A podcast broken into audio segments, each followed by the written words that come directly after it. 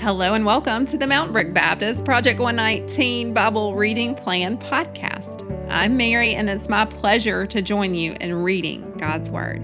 Today is Sunday, March 5th. Say it with me. Happy Resurrection Day. We are in Deuteronomy chapter 6, which is reminding us of God's law for us. In fact, this is the greatest commandment coming out today. Fast forward to Matthew chapter 22. Remember when someone was questioning Jesus about the greatest commandment of the law? Do you remember what he said? Well, it's from Deuteronomy chapter 6 and verse 5.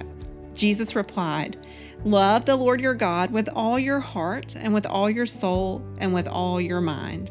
This is the first and the greatest commandment. Then do you remember what the second one is? He says, Love your neighbor as yourself. All the law and the prophets hang on these two commandments. So, as we read today, think about the connect of loving the Lord your God as kind of like the starting point for all the other laws that God gives us to live fruitfully in his kingdom. Deuteronomy 6 Love the Lord your God.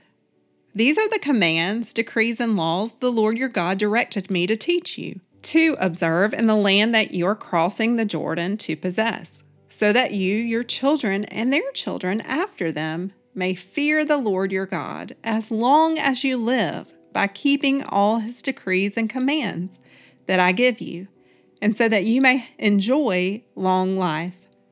Hear, Israel, and be careful to obey, so that it may go well with you, and that you may increase greatly in the land flowing with milk and honey just as the Lord, the God of your ancestors, promised you. Hear, O Israel, the Lord our God, the Lord is one. Love the Lord your God with all your heart and with all your soul and with all your strength. These commandments that I give you today are to be on your hearts. Impress them on your children. Talk about them when you sit at home and when you walk along the road, when you lie down, when you get up. Tie them as symbols on your hands and bind them on your foreheads. Write them on the door frames of your houses and on your gates. When the Lord your God brings you into the land he swore to your fathers, to Abraham, Isaac, and Jacob, to give you a land with large, flourishing cities that you did not build, houses filled with all kinds of good things you did not provide, wells you did not dig, and vineyards and olive groves you did not plant then, when you eat and are satisfied, be careful that you do not forget the Lord who brought you out of Egypt, out of the land of slavery. Fear the Lord your God and serve him only, and take your oaths in his name. Do not follow other gods, the gods of the peoples around you. For the Lord your God, who is among you, is a jealous God, and his anger will burn against you, and he will destroy you from the face of the land. Do not put the Lord your God to the test as you did at Massah. Be sure to keep the commands of the Lord your God and the stipulations and decrees he has given you.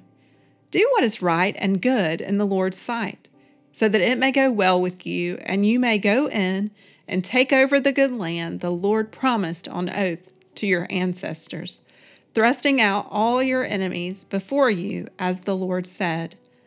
In the future, when your son asks you, what is the meaning of the stipulations, decrees, and laws the Lord our God has commanded you? Tell him, We were slaves of Pharaoh in Egypt, but the Lord brought us out of Egypt with a mighty hand. Before our eyes, the Lord sent signs and wonders, great and terrible, on Egypt and Pharaoh and his whole household. But he brought us out from there to bring us in and give us the land he promised on oath to our ancestors. The Lord commanded us to obey all these decrees and to fear the Lord our God, so that we might always prosper and be kept alive, as is the case today. And if we are careful to obey all this law before the Lord our God, as he has commanded us, that will be our righteousness.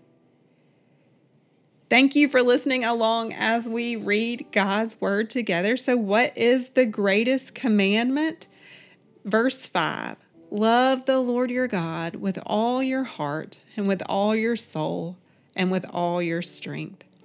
As we worship today, whether it is in person or via the live stream, I pray that the Spirit of the Lord would be with us in this place. I pray, Lord, today for the child care workers, for those who are volunteering their time with the children, and for our paid nursery workers, and for Miss Sharon and Kathleen as they lead out in these areas. I pray, Lord, that as children enter into Mountain Brook Baptist and to other churches that love Jesus, that they would sense that that the love of God is in this place and they would feel safe and comfortable and they would enjoy being um, in the place that serves the Lord. I pray, Lord, that each child would grow in wisdom and stature and favor with you and with others. And right now, Lord, we call out to you the names of several little children that come to mind and ask your blessing on them.